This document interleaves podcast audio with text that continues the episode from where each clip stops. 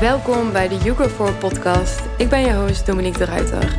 Deze podcast gaat over het actualiseren van innerlijke vrijheid en het belichamen van jouw hoogste zelf. En dat doe ik door de combinatie van wetenschap en spirituele lessen. Ik bespreek topics zoals neurowetenschappen, spiritualiteit, holistische gezondheid en persoonlijke ontwikkeling. Deze podcast is voor jou als je een diep verlangen hebt naar innerlijke vrijheid en wil leven vanuit jouw authentieke zijn. Let's begin.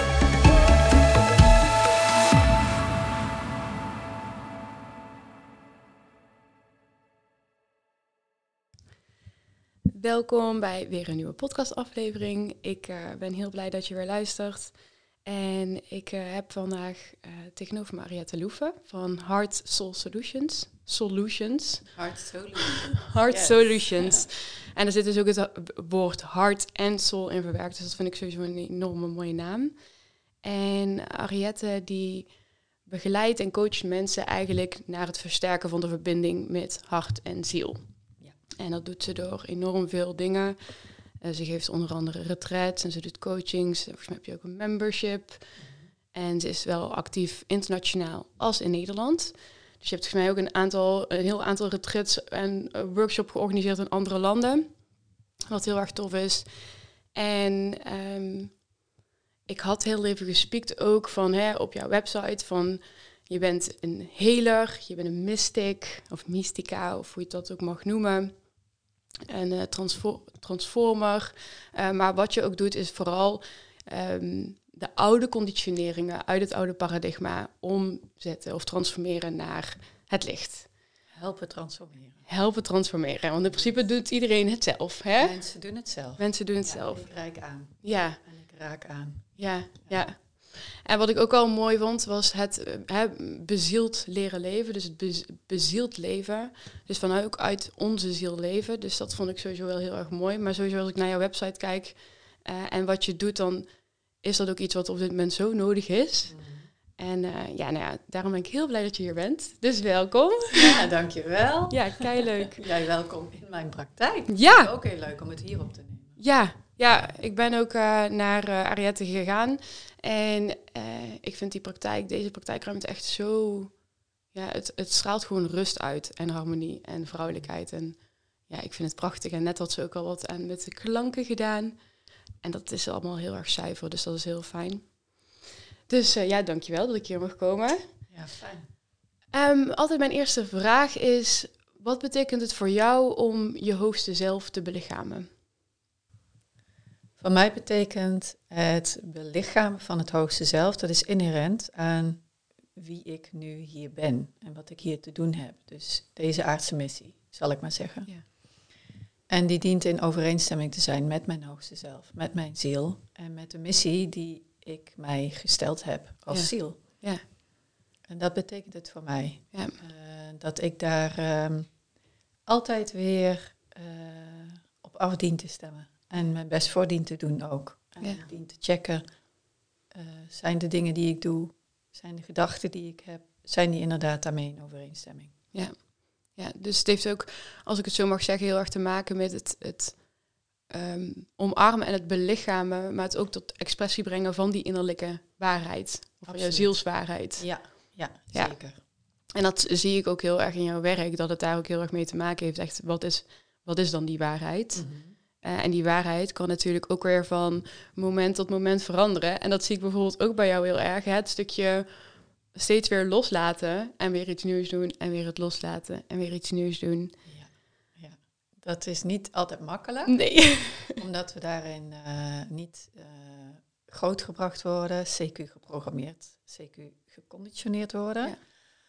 En misschien is het daarom juist onderdeel van mijn missie, want dat is echt, het is een wezenlijk iets van wat ik te doen heb. Ja. En uh, op die manier ook het vertrouwen met de hoofdletter V te verdiepen. Ja. Ja. En het is, ik denk dat wij sowieso in deze uh, samenleving of deze maatschappij, en we gaan het straks ook nog hebben over dat oude paradigma en het nieuwe paradigma en die shift daartussen. Maar dat het oude paradigma ook zoveel meer gericht is op materie en gericht is op stabiliteit en um, het liefste kiezen voor de voorspelbaarheid in het leven. Omdat dat in ieder geval jouw survival behoudt of waarborgt. En dat we daarin ook wel een shift zien van dat stukje leven vanuit die materialistische wereld naar het stukje leven vanuit het, vanuit het energisme. Maar het, leven vanuit dat energetische stuk is ook wel ehm, accepteren dat je niet altijd weet waar het heen gaat. En ook steeds weer in dat onbekende stappen. En dat is denk ik voor de meeste mensen zo enorm moeilijk. Ehm, dat dat denk ik voor heel veel mensen, het is al heel natuurlijk. En dan krijgen we ook nog al die conditioneringen erbovenop. Waardoor mensen dus inderdaad liever dus maar in, het, in de oppervlakkigheid leven, zo zal ik het maar even zeggen. Uh, ja, en uh, misschien denken mensen dat het moeilijk is, maar het is moeilijker om daarin te blijven leven. Ja. ja. Uh, en um, het is niet voor niets dat zoveel mensen vastlopen, dat er zoveel chronische ziekten zijn. Um, ja, dat heel veel mensen het gewoon niet meer weten. En dan denk ik, halleluja, weet het maar even niet meer. Ja. En kunnen we ons daaraan leren overgeven? Ja. En kunnen we leven in overgave aan, aan dat wat is. Hoe je dat wat is ook noemt voor jezelf. Of dat nou godin is, of gods, of de grote moeder, of uh, source, de bron, het leven, het universum. Um, leven in overgave aan een leiding voorbij de menselijke mind.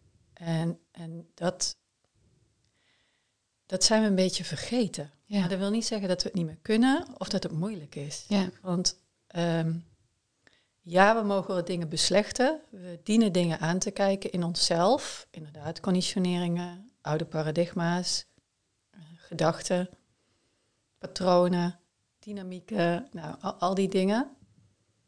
Um, en die hoeven we niet echt op te zoeken, want die komen aan het licht. Ja. Dat is onvermijdelijk. Ja.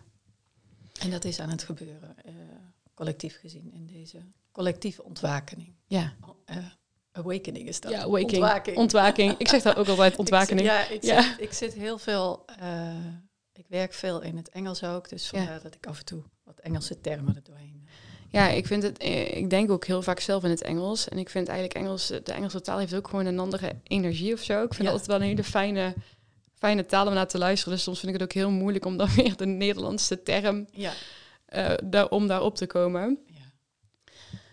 Uh, en wat je zegt, dat, uh, ik denk dat het ook voor veel mensen resoneert. Ik denk ook dat daar een stukje angst bij komt kijken van... oké, maar wat als ik het inderdaad niet meer weet? Maar wat je ook al zegt, weet het af en toe ook maar gewoon even niet... Um, want juist vanuit het niet wetende kan je iets nieuws creëren. Vanuit het welwetende ga je toch wat sneller in die voorspelbaarheid. Mm -hmm.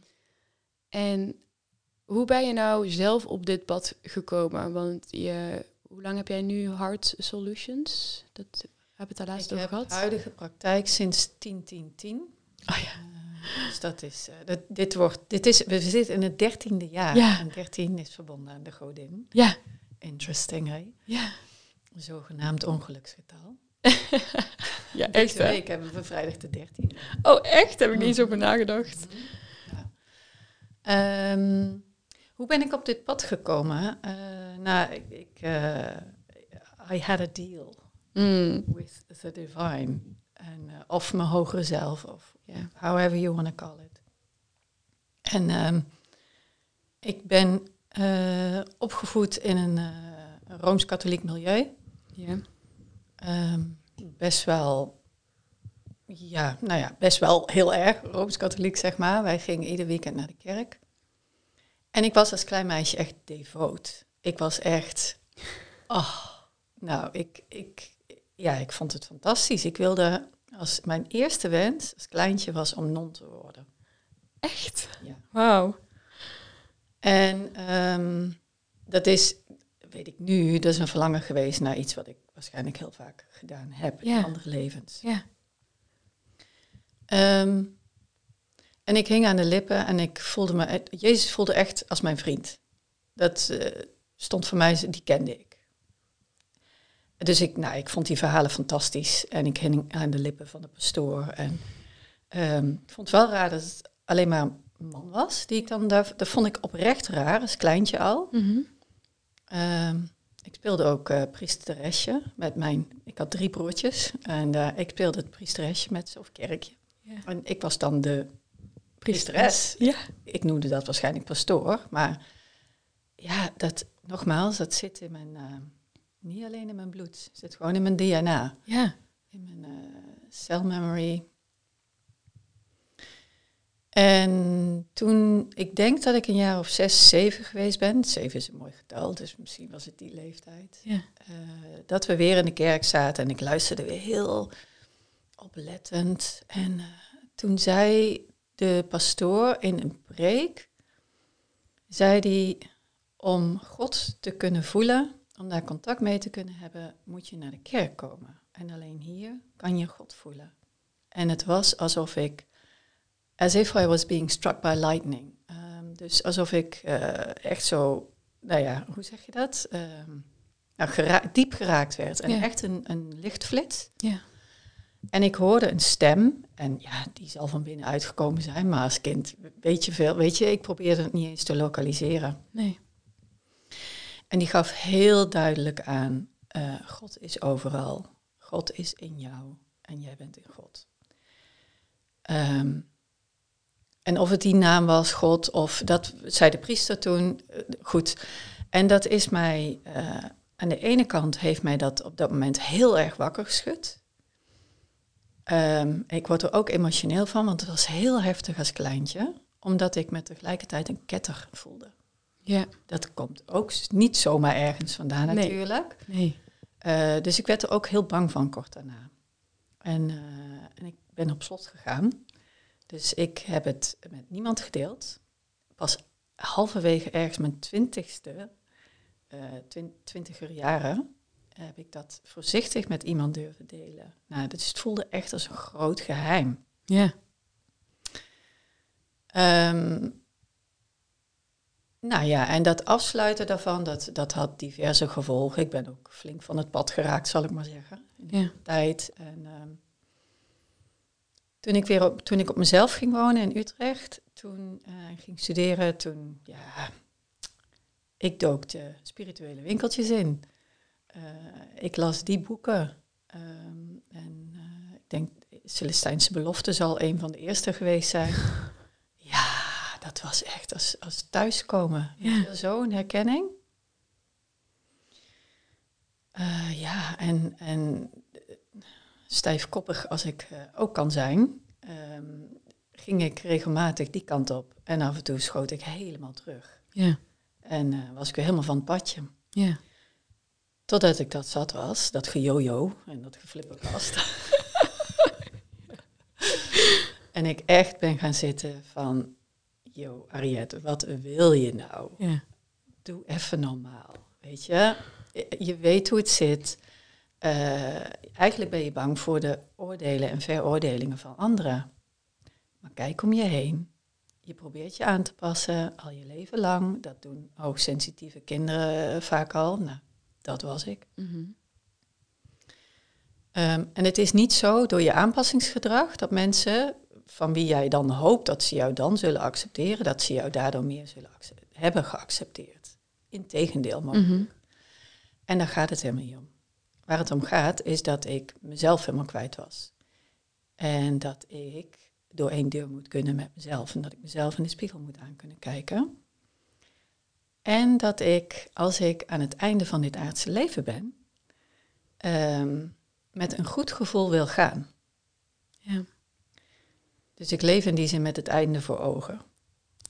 En uh, dat helpt mij bij die afstemming waar we het in het begin over hadden. En ik heb toen een besluit genomen van uh, ik leef vanuit mijn hart. En dat zette ik bewust in de tegenwoordige tijd. Wist dat ik daar lang niet altijd in slaagde. Maar door het in de tegenwoordige tijd te zetten, dat heeft te maken met kwantumfysica ook, althans, even omdraaien. Kwantumfysica heeft vindt nu de bewijzen dat dat altijd al zo is geweest. En dat um, inheemse stammen all over the world al lang zo hebben geleefd. Um, maar ik realiseerde me door dat in de tegenwoordige tijd te zetten, dat ik uitnodigde dat het leven mij duidelijk zou maken daar waar het nog niet in alignment was met het leven vanuit mijn hart. Daar waar ik nog te leren had. Daar waar ik nog diende te verhelderen. En dat is gebeurd. Dus ik eh, heb mezelf bewust in een proces gecatapulteerd. Ja, ja. En ehm, ja, met ups en downs, maar wel, ik heb dat nooit meer losgelaten. En zo kwam mijn man op mijn pad. Ja. En, eh, en ben ik ook eh, enkele jaren later dus deze praktijk begonnen. Ik had al ooit eerder een praktijk in Almere in Utrecht, toen ik daar woonde, maar uh, ja, deze ontstond daaruit. En die heeft eerst van harte coaching geheten. Ja. Dus ook echt vanuit het hart. Ja. En, maar dat bekt niet zo lekker in Amerika en Bali en nou ja, nee. waar ik allemaal heb mogen werken. Ja.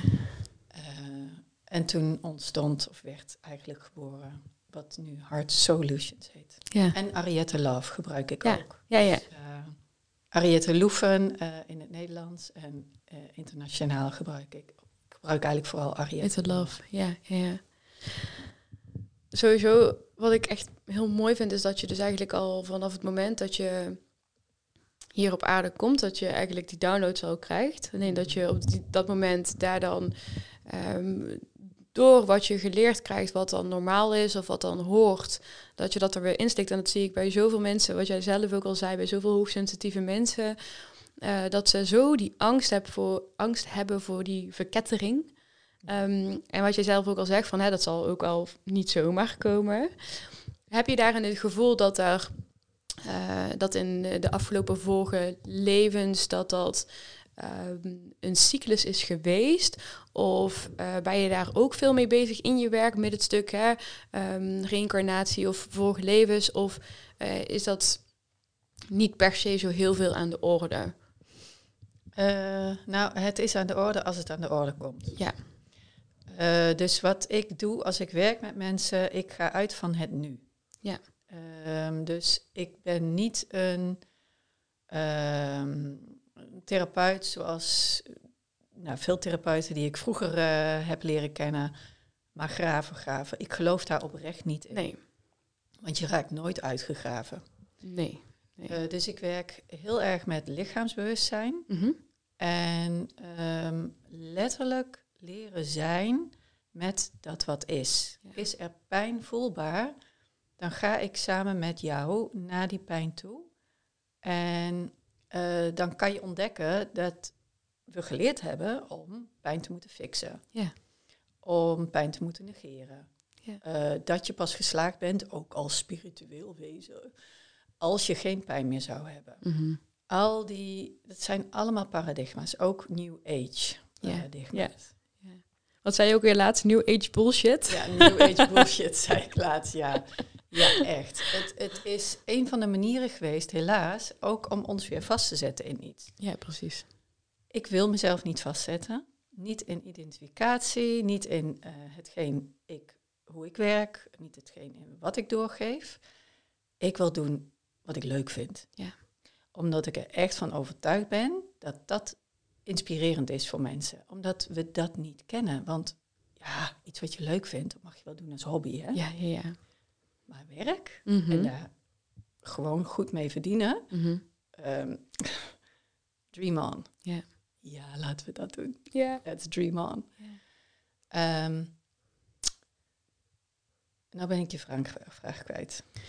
Ja, inderdaad over de, de, het stukje reïncarnatie, je dat meer verwerkt. Maar je zegt inderdaad wel, hè, wat, wat zich meer in het nu aan, uh, aandient. En ik kan me ook al voorstellen als je in het nu bent en je krijgt bijvoorbeeld een sensatie of een beeld of een emotie waarbij je het gevoel hebt van hé, hey, dat is mogelijk wel een ander leven geweest. Of Zeker. Dat het dat op, op dat moment dat dat dus wel uh, waardevol is voor, ja, voor de therapie. Absoluut. Ja. Uh, maar wat je ook zegt, daar, daar resoneer ik ook enorm mee. Inderdaad.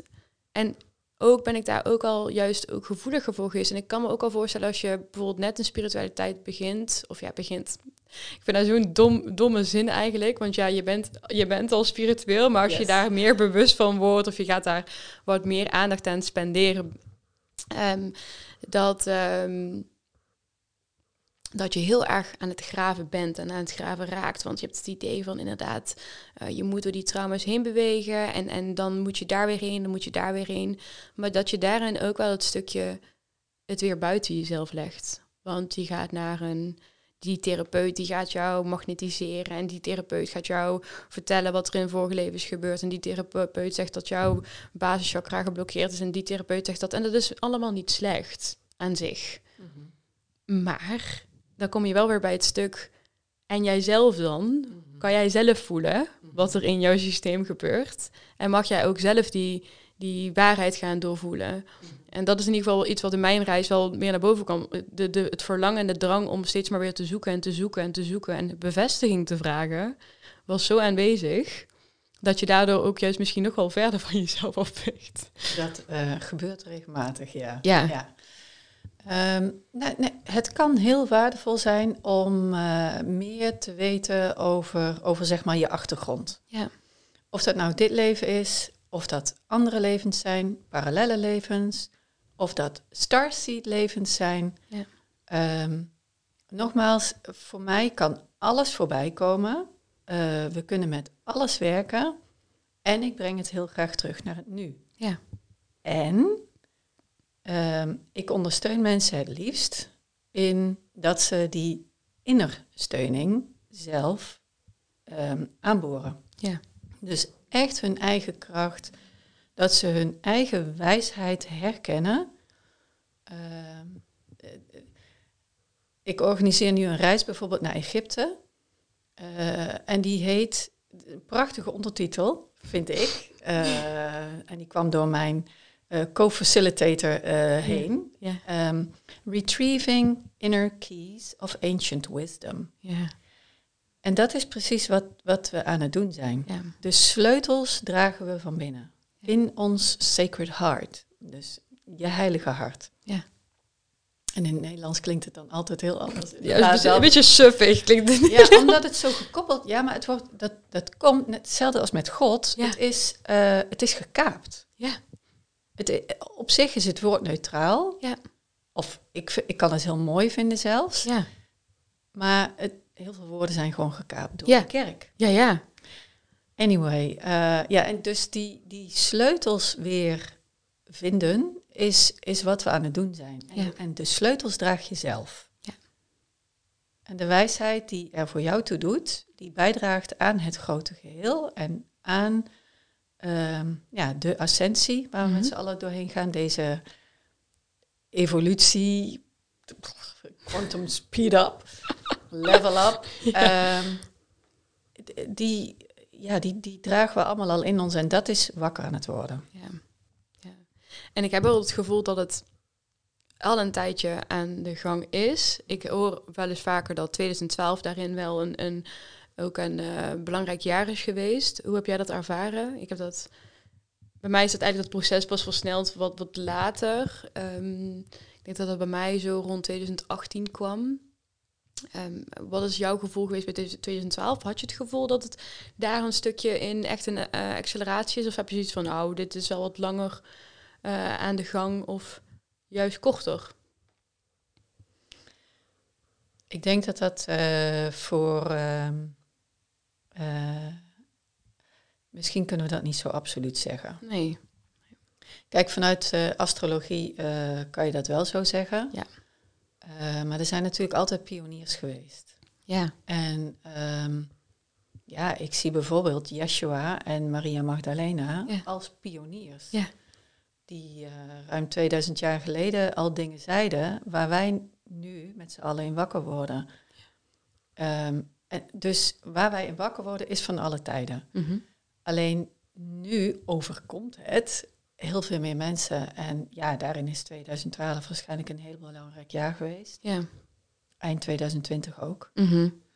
Ehm, en alle voorliggende en tussenliggende en nakomende jaren. Ja. ja.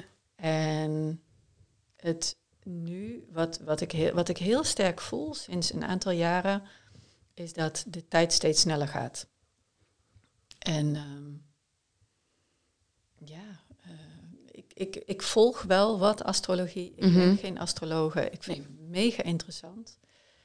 Um, ja, nogmaals, voor mij is wel het proces eerder begonnen. Ja. Uh, in 1977 was ik zeven. Ja. Dus dat is echt lang geleden. Echt lang. En uh, toen ik non wilde worden, ja, volgens mij zei ik dat toen kon praten of zo, weet je wel, Ja. twee of drie jaar. Ja. Ehm, maar ben je dan echt wakker? Het zijn, Mhm. weet je, we hebben allemaal momenten dat, we, dat de inner spark ehm, eh, sterker gloeit. Ja. En, en, en dat heb ik toen gevoeld. En dan, dan kwamen er ook als kind dingen door. Maar ja, weet jij veel? Ja. Of het lijkt normaal, of je denkt, oeh, ik ben abnormaal, ik hou mijn mond. Ja. Ja. Ja. Ja, maar er zijn ook heel veel mensen die dat altijd hebben gehad als kind. Die imaginaire, dat noemen ze dan imaginaire vriendjes hadden. Ja. En dat was een normale staat van zijn. Ja. Totdat iemand zei, joh, jij beeldt je wat in. Ja. En ineens is het niet meer normaal, snap je? Dus Ja.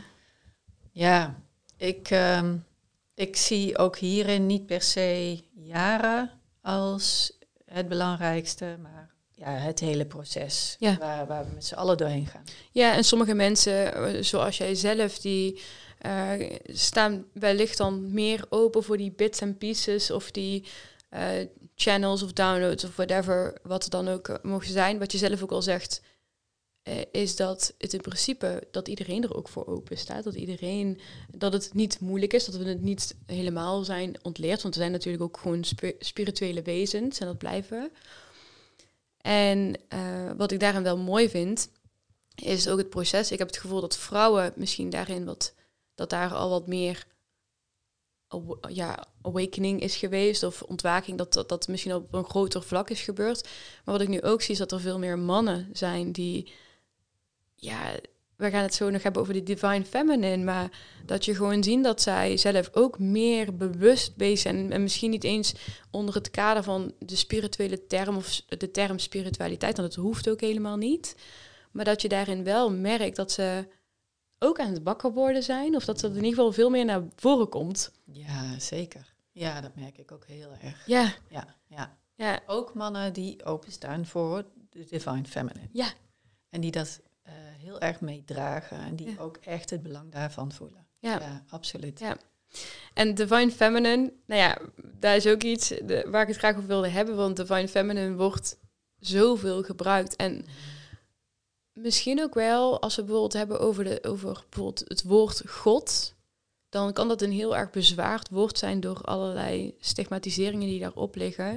Maar ik heb dat soms ook al bij Divine Feminine, terwijl het zo'n zuiver woord is, omdat het op zoveel manieren wordt gebruikt dat we soms kwijtraken waar het voor staat. Mhm. Dus ik ben heel erg benieuwd, wat, wat is jouw betekenis van Divine Feminine? En betekenis klinkt misschien heel erg zo van... Ik hoef geen vandalen natuurlijk, geen vandalen betekenis. Maar wat betekent het voor jou en hoe zet je het ook in? Want het is volgens mij een heel groot deel van wat jij doet... komt voort uit die Divine Feminine. Ja, voor mij voelt het echt als, eh, dat is echt een, een inherent onderdeel van wie ik ben. Ja, En waarom ik hier ben. En dat ik mensen eraan mag herinneren dat ehm, zeg maar de masculine energie waarin we in het Westen in ieder geval heel erg ja, ge- ge- getraind zijn. En ehm, ja, ondergedompeld. Alsof dat het enige zou zijn wat ertoe doet zonder dat het zo genoemd werd. Ehm, dat is volledig uit balans geraakt. Dus het Westen, inmiddels ook wel meer culturen, maar met name het Westen heeft zo de nadruk gelegd op de ratio, op dingen rationeel kunnen verklaren. Eh, je intuïtie, ja, leuk hoor, maar eh, doe dat maar in je vrije tijd en dan nog. Het doet er eigenlijk niet toe. Ehm, je gevoel, ja, het is allemaal eh, ja, niet alleen gedownsized, maar er is gewoon echt op neergekeken. Als jij spreekt vanuit je gevoel, als jij voelt, ik voel een nee. Ja, maar waarom dan? Ja, kan ik niet verklaren. Ik voel een nee. Nou, kom daar maar eens mee. Hè? Ja. In eerste instantie. Ja. Ehm, voor mij, ik krijg zelden reactie van, nou, huh, hoezo dan? Dat gebeurt niet meer. Maar misschien ook omdat ik daarin een groei heb gemaakt. Ehm, nee, zeker wel. niet misschien. En Divine Feminine is, eh, ja, als je hem vertaalt, het goddelijk vrouwelijke. ja, Ehm, het al, het leven, het universum, is, is al wat is. Dus dat, dat is balans. er is pure harmonie. Holy harmony. Ja. En door het overbelichten van één kant, in dit geval het mannelijke, de mannelijke energie, waar op zich niks mis mee is, ehm, zijn we dus uit balans geraakt. Zijn we collectief uit balans geraakt. En veel mensen hebben eigenlijk geen idee. Ze voelen wel dat ze uit balans zijn of dat het in de wereld uit balans is.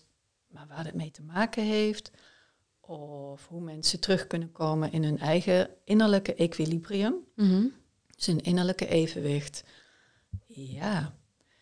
En daar gaat het mij met name om. Het gaat mij niet zozeer om, om labels, ehm, want ja, voor mij kan de Divine Feminine iets heel anders betekenen. Uh, kan ik heel anders invulling aan geven mhm. uh, dan andere mensen. It's fine. Maar als we kijken naar zeg maar de patriarchale samenleving waar Mhm. we uitkomen, ehm, dan kan je wel een aantal elementen zien die daarin oververtegenwoordigd zijn en die daarin missen. En overigens, het oververtegenwoordigd zijn van dat masculine waarden en eigenschappen wil niet zeggen dat dat goddelijk mannelijke is, wat de boventoon heeft gevoerd, uiteraard. Ook dat is verstoord geraakt. Dus het geldt voor beide. Maar zo werkt het ook met evenwicht. Als één kant ontbreekt, raakt de andere kant ook verstoord ehm, uit balans. Nou ja, wat hebben we gemist? Hier in deze samenleving, maatschappij noem ik het liever, de patriarchale maatschappij. En Ja. we, we gaan toe naar een samenleving. Samenleving, ja. Ehm, wat hebben we gemist? Rust. Stilte. Ruimte. Het contact met de innerlijke wereld. Het contact met ons eigen hart. Het contact met de natuur.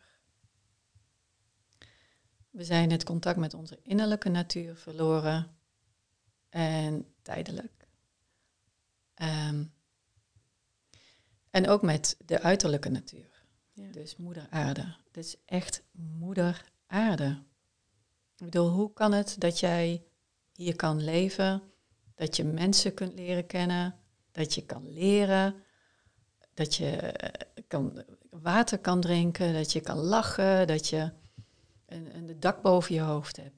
Dat wordt alle, alle, allemaal verzorgd door moeder aarde. Ja.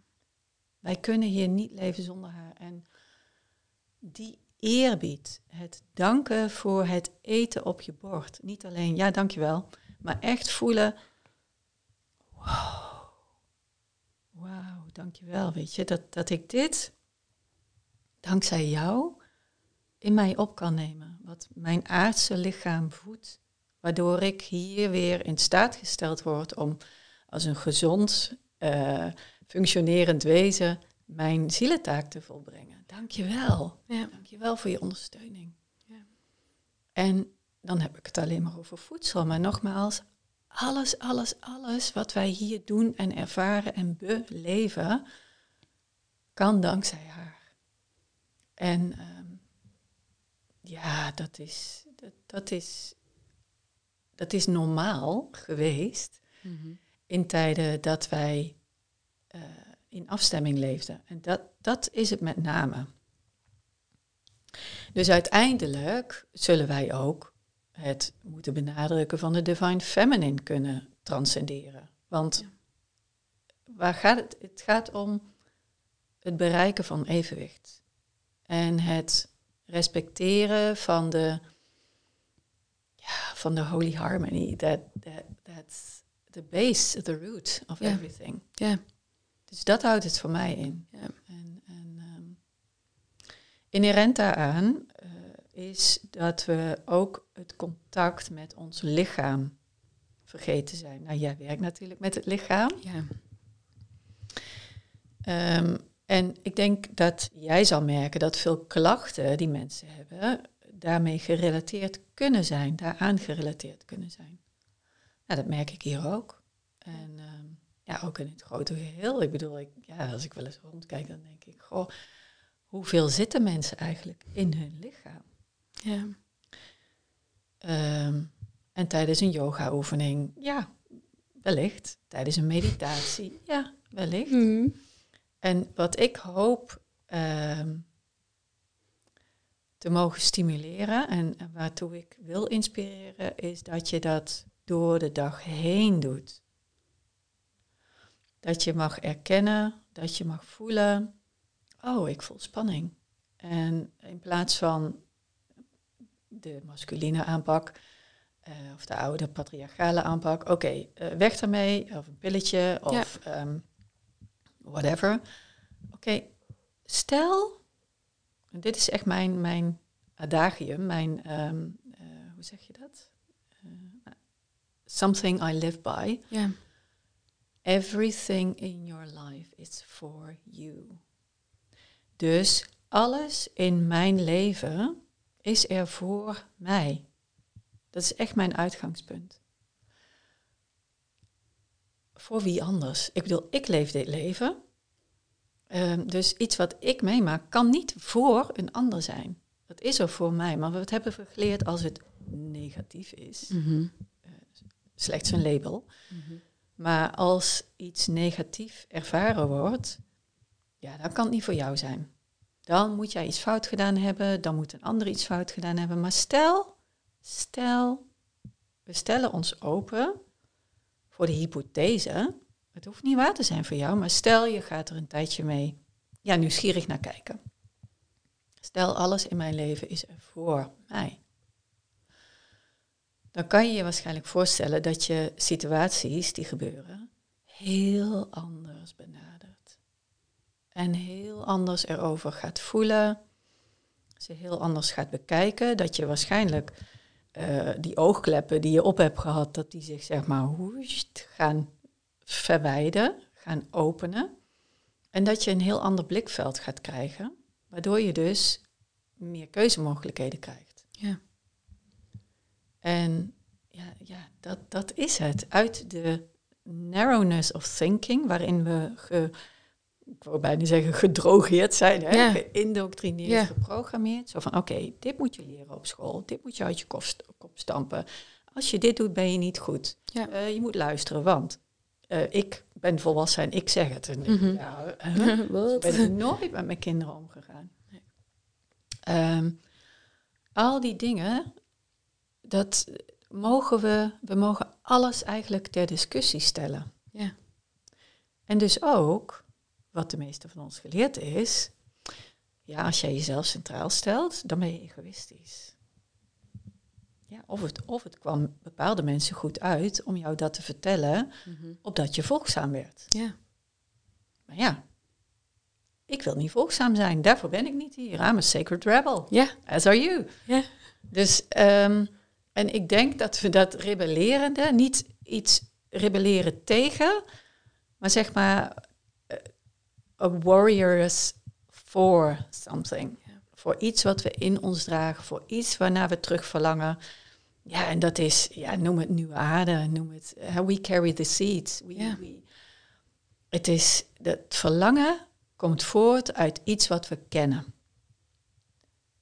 En daarvoor zijn we hier.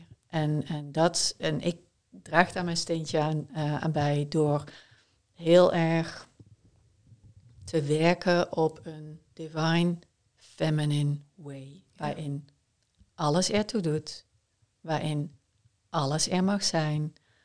eh, waarin we ons openstellen. Waarin we nieuwsgierigheid weer leren betrachten. Gewoon nieuwsgierig van... Oh, hier was een oordeel. Ik had hier een oordeel over mezelf. De innerlijke criticus kwam heel erg op. Oké, hey, normaal wil ik je niet horen, maar stel, ik ga even luisteren. Mhm. Wat heb je eigenlijk te zeggen? Waar ben je bang voor? Ja. En als je dat doet vanuit, en ja, ik, ik zie dan heel graag The Great Mother of eh, The Goddess, zeg maar. Ja. Ja, Ja, die, dat, is, dat is voor mij echt onvoorwaardelijke liefde. Onvoorwaardelijke liefde. Waar iedereen naar verlangt. En als je weet dat je dat in je draagt, dat jij dat bent, en dat je zo alles wat je in jezelf tegenkomt aan kunt kijken, aan kunt raken, ermee kunt zijn. I think the world would start to look differently in an instant. Ja, dan is de aarde de aarde niet meer zoals we die nu kennen. De, de aarde zoals we die nu kennen is zo, wat jij zo mooi en verfijnd ook uh, uitlegt. De, eh, de, aarde is niet meer. Ehm, we leven niet meer in synergie met de aarde. En mhm. daarmee leven we dus ook niet in synergie met onszelf, want wij zijn mhm. deel van die aarde. En ik geloof ook doordat uh, die patriarchale benadering naar mens zijn, dat we onszelf zijn gaan verhevenen vanuit ego boven de natuur. En dat dat ook maakt dat we eigenlijk een heel groot deel in onszelf afwijzen, want wij zijn de natuur. Zeker. Dus we gaan ook die natuur gaan we dan ook afwijzen. En wat ik dus ook heel mooi vind wat jij zegt, en daar ben ik zelf ook absoluut ook gewoon, uh, heb ik dat ervaren, dan kan je bijvoorbeeld mediteren en je kan naar ceremonies gaan. En je kan uh, yoga doen. En je kan het allemaal heel mooi en aardig doen. Ik heb dat ook uh, gedaan. En op het moment dat ik uit mijn meditatie kwam, was ik nog steeds dezelfde persoon als voor de meditatie. En bijvoorbeeld mm. Joe Dispenza, ik weet niet of je hem kent, mm-hmm. die doet natuurlijk best wel veel met uh, kwantumfysica. Vind ik een heel interessant. Um, ja, hij, hij, heeft gewoon heel veel interessante zaken die hij vertelt. En wat ik mooi vind is dat hij dus die wetenschap dus um, koppelt aan wat er al was. Mhm. Dus, hij, dus dat is het gewoon. Het was er al, dus niet dat het opeens nieuw is gekomen. Ja. ja. Um, maar hij geeft dus ook inderdaad aan dat wanneer je na je meditatie dezelfde persoon bent, dat het dus niks, dan had je die meditatie net zo goed niet kunnen doen. Mhm. En ik geloof ook dat we in een maatschappij leven waarin we eigenlijk liever dingen afkruisen waarin we eigenlijk dingen afkruisen zodat we kunnen zien, oh, onze mind heeft voeding gekregen en daarvoor doe ik dus iets goeds, of ben ik dus waardig, of ben ik dus productief, zonder dat we echt die verdieping ingaan. En ik had gisteren een live sessie met de deelnemsters eh, van mijn traject en daarin kwam dat stuk dus heel erg naar boven. Ehm, hè, het, het jezelf onderdompelen in educatie zonder het, de educatie te belichamen wat heb je er dan aan? Mhm. Dan is het weer iets wat je afstreept. En dat is leuk, want je, je kent het. Rationeel ken je het. Maar zolang je het niet beleg, belichaamt, ben je er niet. Ken je het mhm. eigenlijk ook echt niet echt. Mhm. En ja, dus dat is ook het stukje Divine Feminine. Ik geloof ook dat dat, wat jij ook al zegt, het verzacht, het verstillen, ruimte, rust, daar vinden we allemaal doodeng. En daardoor gaan we veel liever in die overactivatie. Want die overactivatie, we doen ons allemaal voor alsof we dan heel sterk zijn. Maar er is niets krachtiger dan echt zitten en zijn met jezelf. En veel mensen hebben dan zoiets van, ja, ik werk uh, eh, 80 uur per week. Ik zie mij nou, ik train 20 uur per week. Ik, ik, ik doe dit, ik heb dit en dit en dit. En dan denk ik van, ja, maar is dat dan krachtig zijn? Mhm. Want ik geloof dat het pas echt krachtig is als je in je waarheid durft te staan. Mm dat is veel moeilijker. Yes. Ja. ja. en uiteindelijk dus weer niet. Maar goed, we leven natuurlijk. Ja, als je in waarheid leeft, dan kan je ook leven met al die paradoxen. Ja. Ja, ja, ja helemaal. Helemaal. Ja. Ik, uh, ja, maar je weet dat ik je een wijze vrouw vind. nou, dat vind ik ook voor jou. Daarom ben ik ook zo blij dat we dit gesprek opnemen. Want dat vind ik, ik vind het heel fijn. En ik geloof ook dat wat we hier nu bespreken en ook wat jij zo mooi uitlegt, dat dat, dat, dat echt iets is wat zoveel meer mensen mogen horen. Wat ze er dan mee doen is een tweede natuurlijk. Ja, Je vertelde net over Joshua en ehm, Mary Magdalena. Zeg, zeggen ze dan in het Nederlands Maria Magdalena? Is het dan zo? Of is het eigenlijk in het Nederlands ook Mary Magdalena? Hoe mag ik het eigenlijk zeggen? Want ik zie wel... Nou, de Arameese naam van Jezus is Yeshua. Ja. Dus uh, Aramees was de taal die hij uh, sprak. Ja. En de naam van Maria Magdalena, dat is de Nederlandse term. Ja. Uh, die um, was um, Miriam Megdala. Oh ja. Ja. ja. en dat met uh, Miriam met een Y en ja. Megdala met een H achteraan. Anyway. Ja. Uiteindelijk maakt het niet zo heel veel uit, nee. omdat bepaalde mensen die haar mogen leren kennen, Mhm. even goed geraakt worden zodra ze haar naam horen Mhm. of lezen. It's an energy frequency. It's a field. Mhm. Talking about the divine feminine. Dit is echt. Ehm, zal ik er meteen wat meer over vertellen? Ja, doe maar, want ik ben heel, ja, ik ben heel Ja. benieuwd. Oké. Even voor alle duidelijkheid, daar ben ik niet mee gestart, maar alles wat ik zeg is mijn perceptie en vanuit mijn ervaring. Dus ik, eh, ik kan dingen gelezen hebben, maar uiteindelijk eh, vertel ik dingen die voor mij waar zijn. Ja. Ehm, maar dit staat letterlijk geschreven wat ik nu ga zeggen. Eh, Yeshua heeft gezegd dat Miriam Magdala, dus Maria Magdalena, de apostel der apostelen is. Dat staat in de Nag Hammadi geschriften. Mhm. Die zijn gevonden in net na de Tweede Wereldoorlog, meen ik, in Egypte, een klein plaatsje in Egypte. Ik ga daar binnenkort naartoe. Ja, zo vet. Naar Nag Hammadi ook, ben ik Ja. nog niet geweest. Ja. Ehm, en de dode zeerollen zijn in die tijd ook gevonden. In de Nag Hammadi geschriften staan, eh, even uit mijn hoofd, volgens mij het evangelie van Thomas en het evangelie van Maria Magdalena, waarin dit vermeld wordt, dat zij de apostel apostolarum was. Ja. Ehm, omdat Yeshua wist en eh, merkte, zij is degene die alles begrijpt van eh, niet alleen hetgeen ik zeg, maar zij is de vrouw die het al begrijpt. Dat heeft hij gezegd. Dat is nogal wat. Ja. Zij is ook degene geweest die als een van de weinige apostelen niet vluchtte tijdens de kruisiging. De rest was er niet, hè? Anne, Ben je? you're gone. Doei. Charles. Nou, Thomas was er volgens mij wel en misschien Levi, maar ja. ehm, eh, de rest was er niet. En zij bleef Hm. door alles heen. Zij was degene die hem gevonden heeft. Mm. of ontdekte van hé, hey, hij is opgestaan. Eh, en na de kruisiging was zij degene die samen met de moeder van Yeshua, die ze maagd Maria noemen, Ja. eh, moeder Maria, ehm, was zij degene die hem balsemde. Zij waren Joods, Ja. dus het heet nu Rooms-Katholieke Kerk en dat, het waren Joden. Ja. Let's face it. Ja. En in de Joodse traditie, ehm, Jezus was een rabbi, Mhm. eh, Joshua. Mhm. He was a rabbi. En het, het huwelijk was heel normaal. Eh, sterker nog, ehm, het schijnt dat het bijna niet voorkwam dat eh, rabbies niet getrouwd waren. Dus die waren getrouwd. Ja. Yeshua en Maria Magdalena waren getrouwd.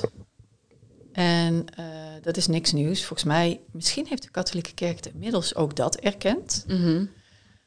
Die lopen nogal achter de feiten. Nou nee, ze houden wat dingen achter. Dat is het eerder. meer, Ehm, en alleen naast de familieleden was het toegestaan om een lijk aan te raken en te balsemen. Ja.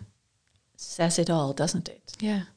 Maar goed, er zijn, en daar zijn prachtige boeken over. Ehm, er, er is ook een heel mooi boek en het heet ehm, het, eh, The Gospel of Mary Magdalene. Mhm. En dat zou letterlijk ehm, geschreven zijn en gevonden zijn in Katarenland. Oh my god. Zuid-Frankrijk, Ja. waar ik binnenkort ga wonen. Ja. Heb ik ook een reis ga organiseren. Ja. En Maria Magdalena is na de kruisiging eh, samen met anderen gevlucht naar Zuid-Frankrijk. Ja.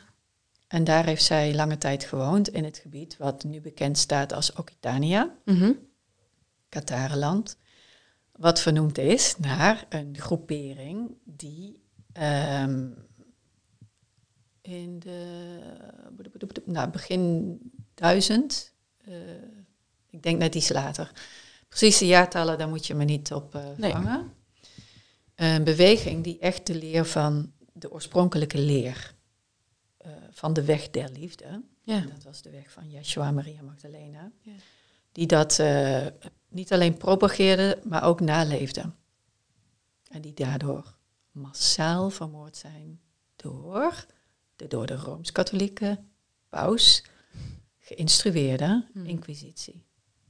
Ja, het is. Ehm, Maria Magdalena was onder andere ingewijd als hoogpriesteres in de mysterieën van Isis. Mhm. Isis, een Egyptische godin. Dus ook daar is een link. Ja. En Maria Magdalena staat bij de meeste mensen bekend als zijnde prostituee. Dat ze dat geweest zou zijn. Mhm. Nou ja, maak je eigen conclusies zou Ja, ik wat- zeggen. ja, ja, als je, ik had me er een beetje in gelezen en ik weet er echt het fijne niet van. Maar het is natuurlijk wel de ultieme manier om eh, het vrouwelijke, de divine feminine, ehm, de kop in te drukken. Yes. En eh, toen was het opeens allemaal Jezus. Ja, ja, en dan ook nog eens verdraaid. Dus Ja. heel veel dingen die hij eh, gezegd heeft zijn anders weergegeven. In ieder geval dan ze in het evangelie, wat ik net noemde, Ja. van de auteur of de samenstelster, vertelster, zo moet ik het zeggen, is Ja. Johanna Kian. En zij behoort eh, tot een beweging die echt nog die oorspronkelijke leer aanhangt. Ja. En zij heeft eh, dus dat gospel dat gevonden is, heeft zij vertaald. En ehm, ja, daarin komen ook wel de menselijke trekjes van Yeshua aan bod. Eh, en in de Rooms-Katholieke Kerk is daar natuurlijk totaal geen ruimte voor. Dat hij misschien gewoon ook in een menselijk aards lichaam was. Ja. En ook dat is weer heel slim, want dan kunnen wij daar nooit aan tippen. Kunnen wij nooit halen. Ja, en ik, daarmee zeg ik niet dat eh, hij niet groots was. Ja, zeker wel, absoluut wel. Ehm, en hij heeft gezegd, eh, toen hij bewonderd werd, of to- toen hij geroemd werd, zeg maar, om, zijn, om de daden die hij verrichtte. ehm, sowieso, ik, het komt door mij heen. Spirit. Hij- Mhm. Spirit is geest, is vrouwelijk, hè? Ja. Hij bad tot spirit. Ja. Oké, even tot je door laten dringen. Ja. God de Vader of spirit? Mm. Who knows? Ehm, maar wat hij aangaf is, eh, ik, ik ben zo in verbinding met spirit en, en daardoor gebeurt dit. En, en jullie zullen, jullie, misschien zijn wij dat wel, Mhm. of mensen die na ons komen, Mhm. jullie zullen nog grotere daden verrichten. En wie weet, zijn we dat nu aan het doen als collectief, Ja. als samenleving? Misschien is dat het wel. Ja. Jullie. Ja, ik vind dat sowieso het, het, het hele stuk. Wat ik, wat ik wel zonde vind, is dat eh, jij bent zo wel opgevoed meer in die Ram- Rooms-Katholieke kerk. Eh, ik ben daar helemaal niet in, in opgevoed. Ik ben dan wel katholiek officieel.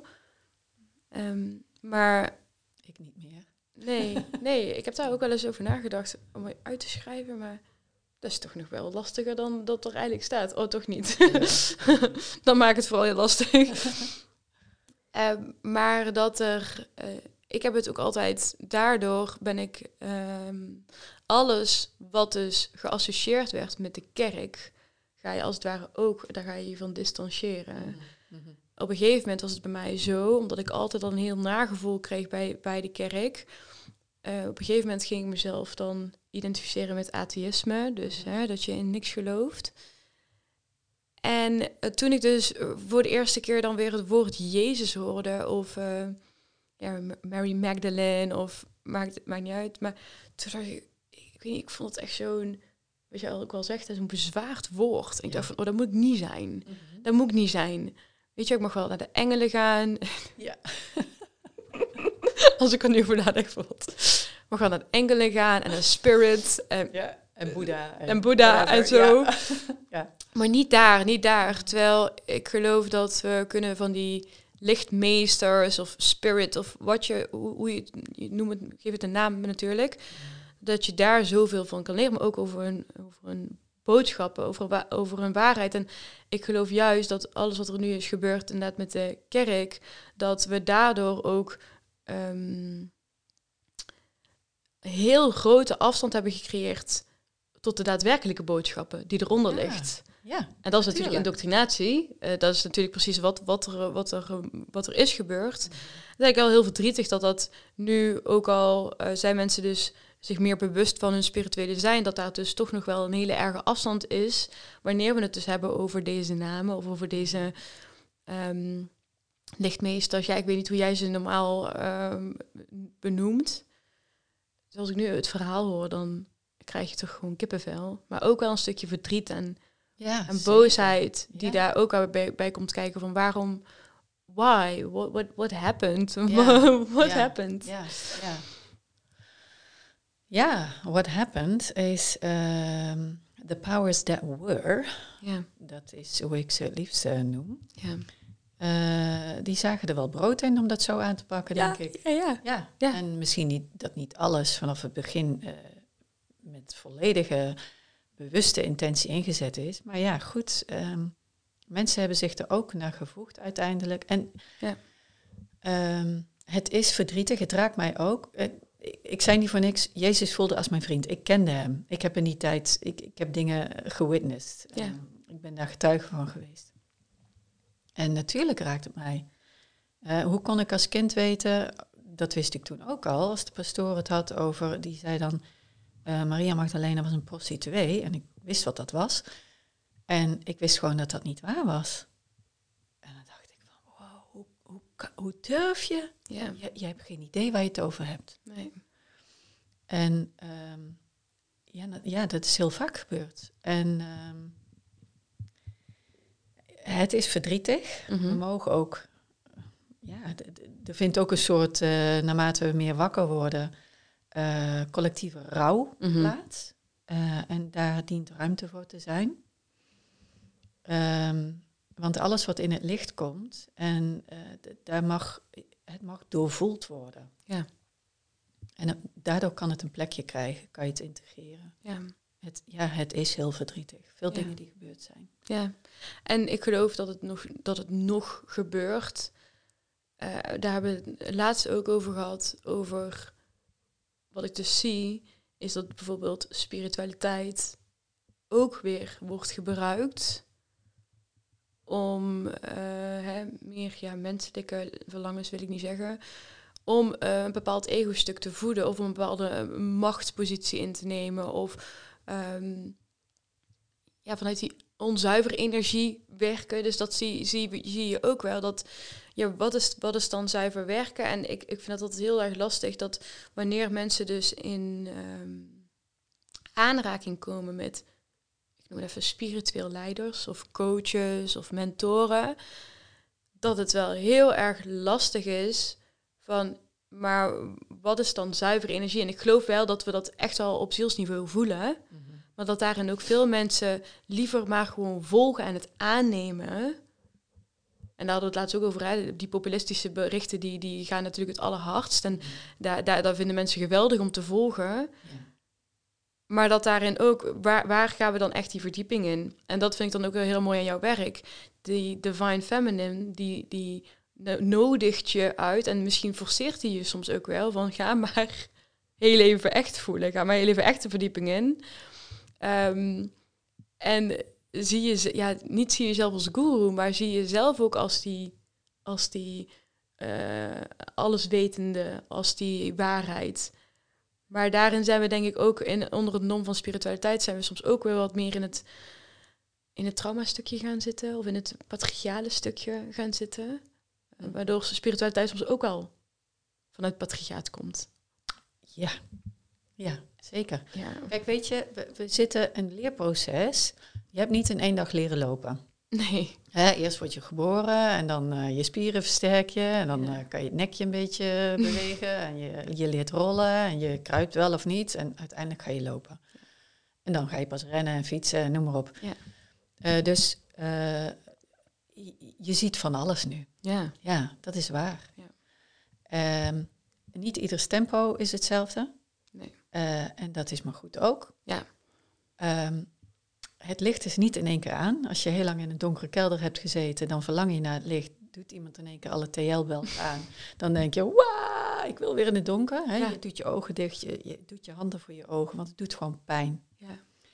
Dus we zijn naar het, het licht, wat we zijn, het Mhm. licht wat is gewoon, meer aan het, aan het toegroeien. We zijn ermee bekend aan het raken. Dit, dit aardse lijf, wat natuurlijk heel, ja, het meest vast, vast is Engels denk ik, vast. eh, Ja, vastness. De hoogste Ja. dichtheid heeft Mhm.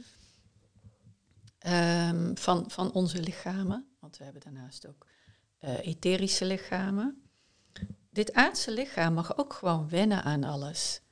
Je, je mentale lichaam is ook aan het wennen. En in dat wennen, ehm, of in deze fase van het leerproces, ehm, doe je soms dingen die je altijd al gedaan hebt, terwijl je weet dat het niet goed voor je is. Ja. En menigeen loopt daarmee tegen de lamp. Ehm loopt blauwe plekken op, loopt met zijn kop tegen de muur, whatever. Wordt teleurgesteld ook Mhm. in bepaalde spirituele leraren, coaches, goeroes. Ehm, ik praat niets goed. Laat dat even vooropstellen. Want ik vind ook dat ehm, die mensen die bepaalde dingen naar voren brengen die duidelijk niet in overeenstemming zijn met de waarheid, die hebben wel een verantwoordelijkheid. Mhm. En de zogenaamde volgers, Mhm. tussen aanhalingstekens, hebben ook een verantwoordelijkheid. Ja. En daar dienen we ons met name van bewust te worden in deze tijd. Van ehm, de verantwoordelijkheid die we zo vaak uit handen hebben gegeven.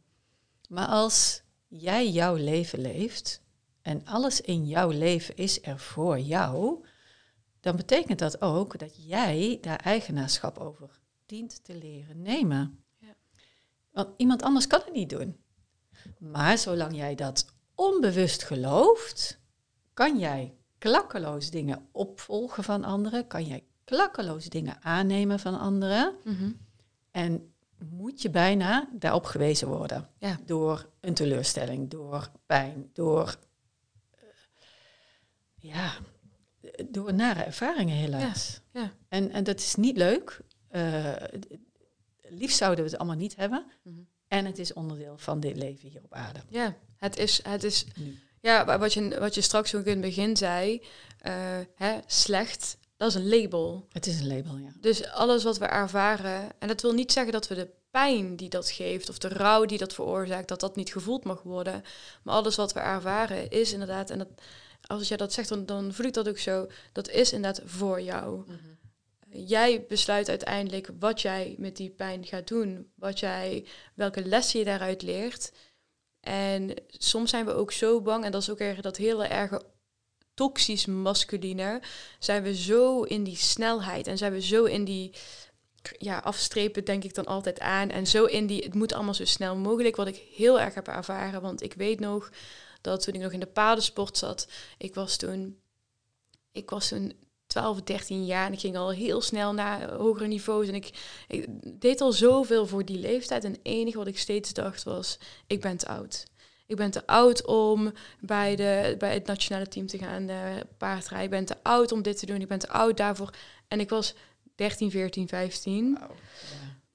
En dat, toen op een gegeven moment kreeg ik dus een les. Op een gegeven moment kon ik niet meer paardrijden door een, een uh, sportongeval. En toen transleerde zich dat dus in mijn studies. Want ik moest twee opleidingen tegelijkertijd doen. En ik moest die cursus erbij doen. En ik moest dat doen. En ik moest dat doen.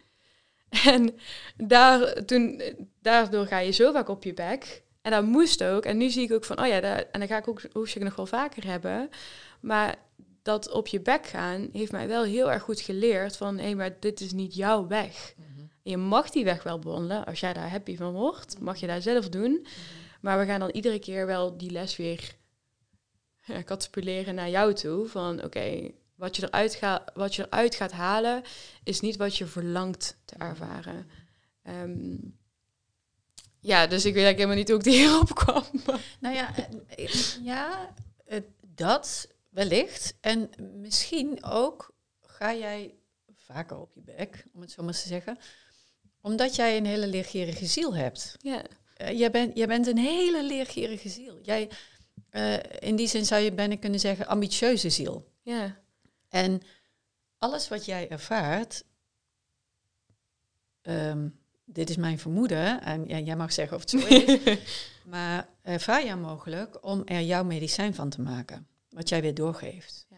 Zo ervaar ik het in ieder geval. En dat herken ik wel in jou, die, die een soort gretigheid, een honger. Ja. Nou ja, en als je snel leeft, het is niet alleen, het is niet alleen verstoord masculien. Nee.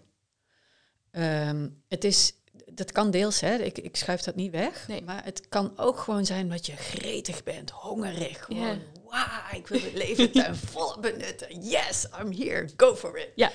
En nee, het is niet altijd leuk, maar we doen het wel. Ja. Weet je wel, dat. Ja, en dat, dat herken ik. Ja, dat herken ik ook heel erg. Uh, dan is, um, want wellicht herkennen meer mensen dit. Hoe ga je ermee om als je bijvoorbeeld... Uh, hoe ga je daarmee om als jij op een tempo uh, leert en ook daardoor wel harder valt misschien of, of wat vaker valt? Hoe ga je ermee om als je bijvoorbeeld in een, in een relatie zit en, de, en die persoon heeft een ander tempo of uh, de mensen om je heen hebben een ander tempo? Zijn er tools om daarmee om te gaan? Is dat, ja, misschien ook al, hoe heb jij dat ervaren of hoe ervaar jij dat of wat kan je daarover delen?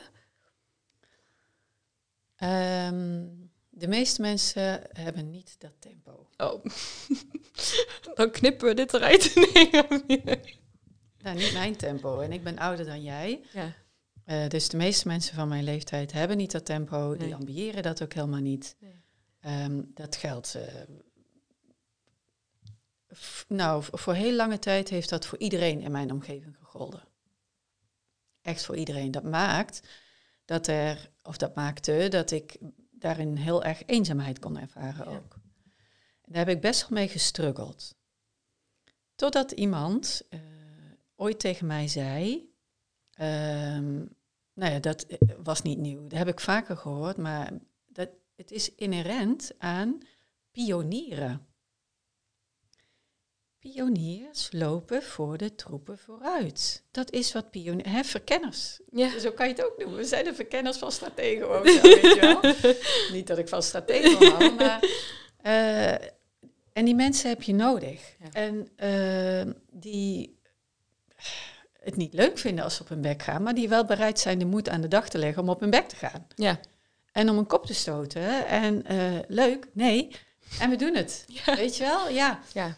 Um, terwijl heel veel meer mensen zich misschien uh, ja, geneigd zijn zich te verschuilen achter, achter angst. Of Mhm. achter um, dat wat ze kennen, gekend hebben. Ja. Maar door te pionieren, want ik mag gelukkig in mijn leven ook al de vruchten zien van wat niet alleen ik als pionier, maar heel veel pioniers ook met mij Ja. en ook voor mij. Ja. Um, door te pionieren en door gewoon dat te doen waarvoor ik kennelijk hier ben, ik mag nu ook meemaken dat er heel veel meer mensen wakker aan het worden zijn. Dat er heel veel meer mensen interesse tonen. Dat er ook heel veel meer mensen vastlopen en het niet kunnen vinden op de manieren waarop ze het altijd gevonden hebben. Nee. Um, de boodschap die ik toen eigenlijk kreeg was: Hey, you chose this role. Accept it. Accept it. It's part of your role. Ja. You played well. Ja. Ja. Ja. En dan nog kan je af en toe... Dus een bepaalde eenzaamheid, uh, een bepaalde... Het is wel grappig, want het is bijna de afkorting van mijn naam in het Engels. Uh, Mm. aloofness. Ja. Aloofen. Ja. Uh, dus een bepaalde aloofness hoort kennelijk ook bij uh, hoe, ik, hoe ik in het leven dien te staan... of hoe ik me verhoud tot bepaalde mensen. Zo van... Um, ik hoef, ook, ik hoef me niet te verbinden met iedereen. Of zoals andere mensen heel erg in groepen horen te bewegen. Dat hoort niet bij mij. Dus ik hoor, mij helpt dat om mijn eigenheid ook te bewaren. Ja, um, ja dus uh, it's both. Ja. Het, is, het, het kan wat eenzaamheid met zich meebrengen en tegelijkertijd part of the game. Ja, en wat ik daarin ook wel ervaar is... Uh, dat ik, ik, ik, kan, ik kan heel goed alleen zijn sowieso. Ik vind dat ook gewoon heel erg prettig. En uh, dat ik me daardoor soms ook wel eens schuldig voel hoe fijn ik het vind om met mezelf te zijn. Mm. Ook omdat bijvoorbeeld mensen om je heen uh, misschien wel dat verlangen hebben om meer bij je te zijn of meer samen te zijn. Uh, maar wat ik dus ook heel erg merk, is dat ik daarin, wat jij net ook al zei, de groep uh, voelt vaak niet goed of zo. Mhm. En ik kan wel met mensen heel fijn verbinden en dat voelt dan ook heel goed en dat kan ook heel diep gaan. Alleen in de, gewoon de, de groepen of bij een groep horen of met groepen zijn of zo, uh, dan voelt het soms alsof ik dan meer dat, dat ik dan minder in mijn energie en in mijn kracht kan staan als dat je gewoon ook wel periodes hebt van ja, solariteit of uh, periodes hebt waarin je wat meer alleen bent. Mhm. Dat het ook gewoon heel erg fijn is, heel erg vertrouwen, vertrouwend is. Mhm. En dan ben ik natuurlijk ook al blij dat bijvoorbeeld mijn vriend is dan veel meer... Uh, wel in de groep ben ik ook wel blij dat hij mij daarin ook al wat meer meeneemt. Want soms is dat ook alweer heel erg goed om gewoon even daarin te zijn. Maar dat ik dan ook alweer merk van, oh, ik vind het eigenlijk ook wel heel erg fijn om gewoon even ja, met mezelf te zijn. Ja, maar weet je, het, het belangrijkste is gewoon dat dat we leren onszelf te eren. Ja. That's it. Ja. En ehm, mijn manier van opladen is door alleen te zijn. Ja.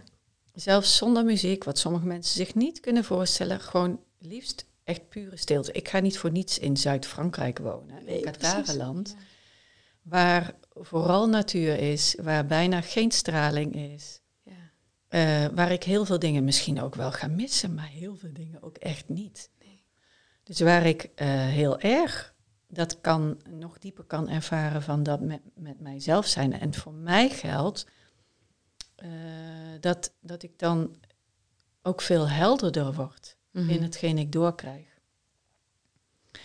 En wat betreft die eenzaamheid, hoe, want dat um, wil ik ook nog wel zeggen, hoe meer we zijn als onszelf, en dat is een proces, hoe meer je staat als wie je werkelijk bent en hoe meer je daar trouw aan bent, dus in vertrouwen bent, want dan kan je trouw aan jezelf zijn, um, hoe meer jouw energieveld dat uitzendt.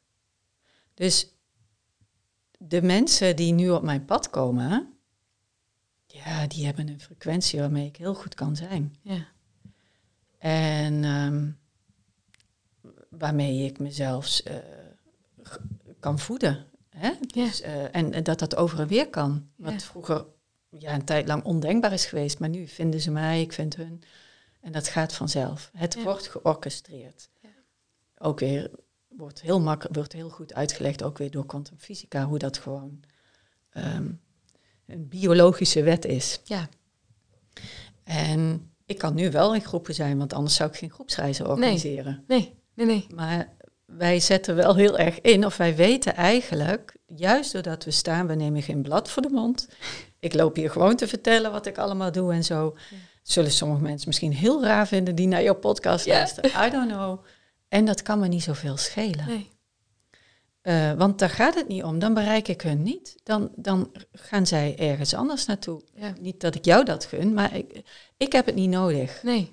Wat ik nodig heb, is dat mensen hun eigen pad volgen. Ja. Dat is wat ik wil. Ja. Dus dat heb ik te doen. Dus ik heb te zeggen waar ik voor sta. Ja. En um, ja, veel mensen die ook gestruggeld hebben zoals ik, misschien niet zoals, maar die mhm. bepaalde herkenning hebben, ja, die komen op mijn pad. En dat hoeft, nogmaals, dat hoeft echt niet iedereen te zijn. Toen ik begon met, ooit, lang geleden, met healing en dat soort werk, kinesiologie, mm uh, God, ik, ik had ook mensen die bang waren voor de tandarts. En daarna waren ze niet meer bang voor de tandarts. En hebben ze zichzelf laten helpen zonder verdoving.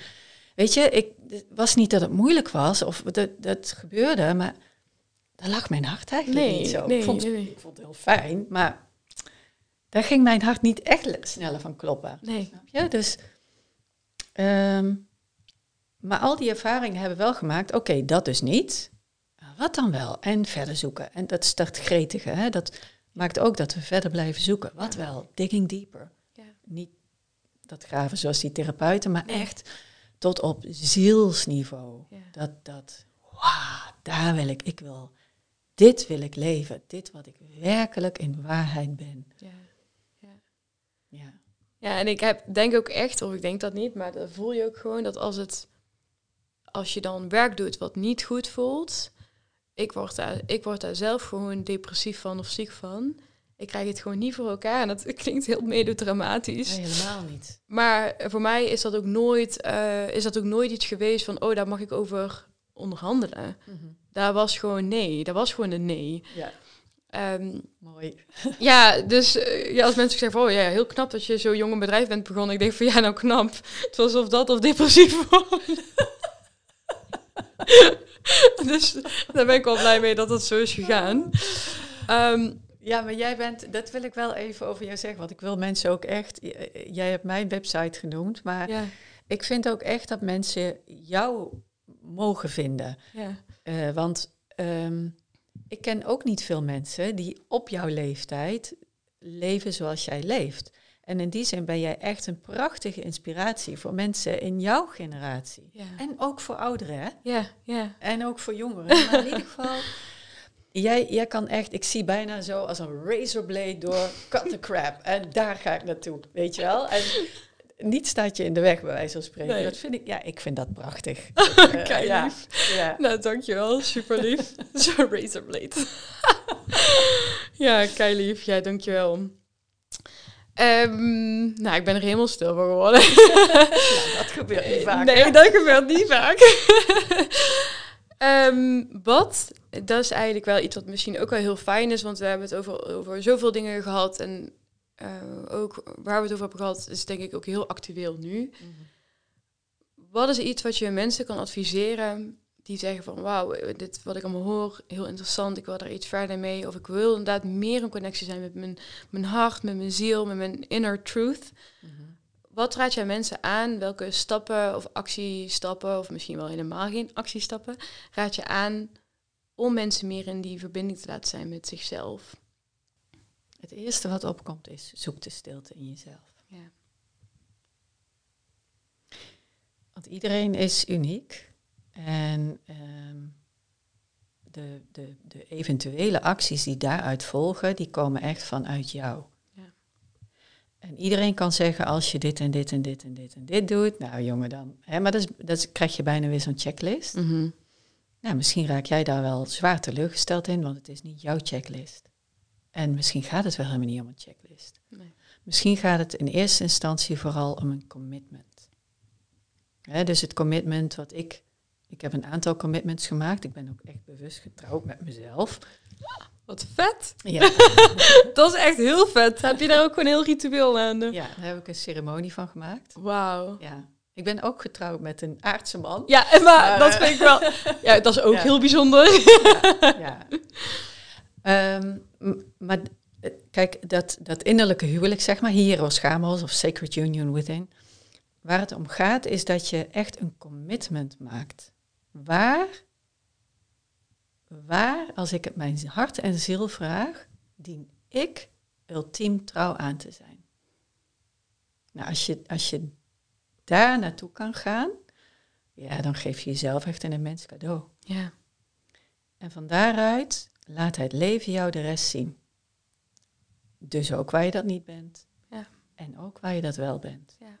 En jij zal het verschil gaan merken aan je bodily feelings, your senses. Dus je zintuigen doen naartoe, je gevoelens doen naartoe. En jouw lichaam, jouw hart vertellen je... Oké, okay, I'm on the right track. Of nee, nou ben ik echt van het padje. Ja, ja. En that's it. Ja. That's it. Ja. Dus, dus dat, dat is eigenlijk denk ik ook wel het mooiste, mooiste advies wat mensen kunnen krijgen. En tevens zo verdomd lastig in deze maatschappij. Ik heb of daar wel eens onszelf dat vertellen. Ja, ja dat is ook wat je ook zegt, is klopt ook helemaal. We zijn eigenlijk, uh, wat je ook al straks zei, verantwoordelijkheid nemen voor jezelf en je acties. En natuurlijk in deze maatschappij de hele maatschappij is natuurlijk gericht op het stukje afleiding. Het stukje jou verslaafd houden. Uh, afleiden van jezelf. Want oh my god, wat gaat er gebeuren als iedereen opeens zichzelf is en zichzelf uh, volledig belichaamt? Ja. Daar hebben de rijken niet zo heel veel aan, de allerrijkste. Maar daarin inderdaad ook wat je ook zegt, als je dat verhaal ook tegen je... Dat, dat is een gegeven, dat, het, dat deze maatschappij het misschien niet altijd makkelijk maakt. Maar wat je daarin ook zegt van, wat is het verhaal wat je jezelf wil vertellen? Mhm. Als, als dat het verhaal is wat je jezelf wil vertellen en daar blijf, blijf je leven, dan blijf je ook in het voorspelbare zitten. En slachtoffer. En slachtoffer inderdaad ook. Uh, en als je die commitment maakt naar jezelf, en dat hoeft niet inderdaad in de, meteen de allergrootste stappen, dat kan in hele kleine stappen zijn. Maar als je die commitment gaat maken over tijd, dat heb ik nu wel in de afgelopen jaren gemerkt, dan, uh, dan ga je de, de, de resultaten echt voelen in dit leven. Dan ga je, het is zo, wat jij ook helemaal in het begin van de podcast al aangaf, het is eigenlijk veel moeilijker om te leven vanuit een waarheid die niet, die niet jouw waarheid is. Dat is eigenlijk veel moeilijker. Om te zijn eigenlijk. Hè? Precies, dat is veel moeilijker, want dan uh, blijf je eigenlijk in het gevoel van onverzadiging, in oppervlakkigheid, in slachtofferschap wellicht.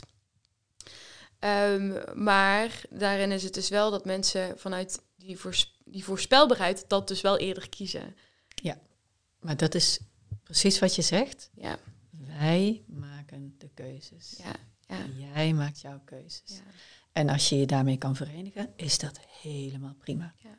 Fijn. Ja.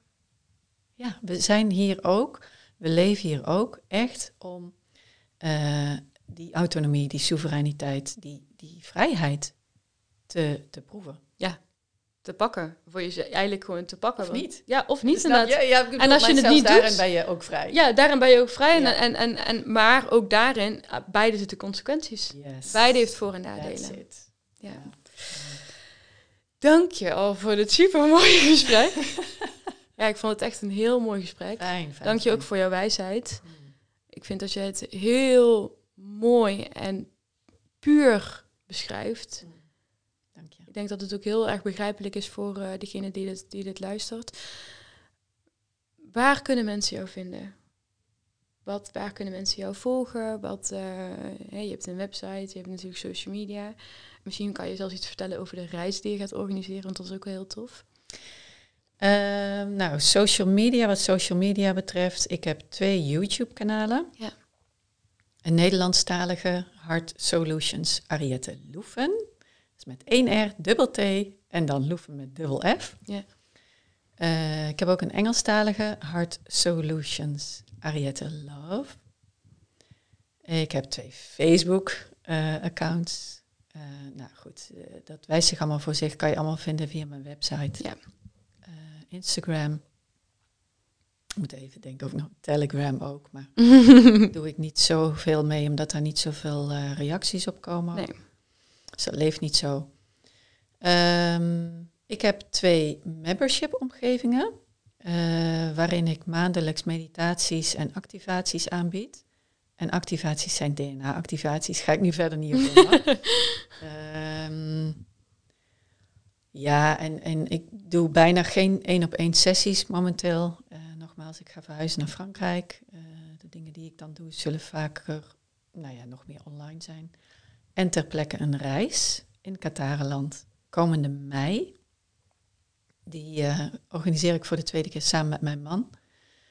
En nou, lees maar op de website, ja. in mijn blog. Er staan testimonials, ervaringen van mensen die de eerste keer mee geweest zijn ik ging daar laatst doorheen om die blog te maken. Nou, ja. echt, ik was ik, tot tranen geroerd. Ook ja. omdat ik uh, voor de reis naar Egypte zijn er weer mensen van die eerste reis naar Frankrijk met ons samen. Was niet mijn eerste reis, maar die wij samen organiseerden. Die nu meegaan met Sandra de Vos en mij ja. naar Egypte. En uh, er gaan ook mensen mee die destijds mee waren naar Katarenland. Dus daar heb ik nu contact mee om te overleggen hoe en wat. Nou, dan krijg ik nog steeds ja, want die reis toen was zo waanzinnig. Ja. Ik, ik, ik profiteer daar nog van. Ik, uh, ik kan daar nog steeds. En dat was één week. Ja. Nou ja, goed. Lees de ervaringen, ja. want uh, echt heel mooi. Ja. Uh, dus qua reizen, een reis naar Egypte, die is al op korte termijn. Ja. 19 februari. Dat is echt voor de mensen die de ja voelen en wap erin willen duiken. En dat zijn er best wel wat, kennelijk. Um, 19 februari tot 26 februari. Mm -hmm. En de Katara-reis, of de Magdalena-reis is dat. Dan gaan we naar allerlei heilige plekken, sacred sites, krachtplekken. Mm -hmm. uh, daar in Occitania, die te maken hebben met Magdalena. Ehm, op beide reizen veel meditaties, veel activaties. Uh, ook het leren kennen van Soul Family. En dat kan heel welkom zijn. Ja. Um, en die reis naar Katarenland, die is 13 tot en met 20 mei. Heel tof. Sowieso komt deze podcast deze week ergens online. Dus uh, dan kunnen mensen het uh, sowieso nog checken. En uh, ik zal al de website en social media en zo zal ik even ook in de heet dat ook weer, de podcast uh, aflevering plaatsen. De show notes heet dat zo mooi. Show notes, plaatsen. uh, dus uh, dan kan de luisteraar ook wat makkelijker naar jouw website navigeren. En vanuit jouw website is het eigenlijk duidelijk. En dan kan je naar jouw social media. En dan kan je ook dus de maandabonnementen zien. Of het abonnement, wat trouwens ook krachtplek heet. Toch heet, in het Nederlands? Nederlandse is de krachtplek. Ja. En toevallig nu met een echt mega korting. Ja. ook voor het jaarabonnement. Oh, ja. Echt dan nog voor geen tientje ben je dan lid. Oh, ja. En dat blijft. Dat, Als je dat nu kiest, blijft dat. Ja. Dus dat is ongoing. Ja. Um, de korting blijft niet, maar als je nu. Ja, als je nu. ja, precies. Ja, ja, ja. De korting is tijdelijk. Ja. En de Engelstalige heet uh, The Field of Love. Ja. En dat is een samenvoeging van de achternaam van uh, mijn man en van mij in het Engels in the field, dus in het veld, zo heet mijn man. Oh my god, wat vet. En mijn achternaam, ja. internationaal. Love, Loeve. Ja. En all that is, is the field of love. Zo, dat is hoe ik het noem. Ja, prachtig. Alright. Dankjewel. You too. Dankjewel. Uh, en jij bedankt voor het luisteren, lieve luisteraar. Uh, ik zie jou uh, heel graag weer terug in de volgende podcast. Ik zal anders alles nog inderdaad heel even in de show notes plaatsen. En tot de volgende keer.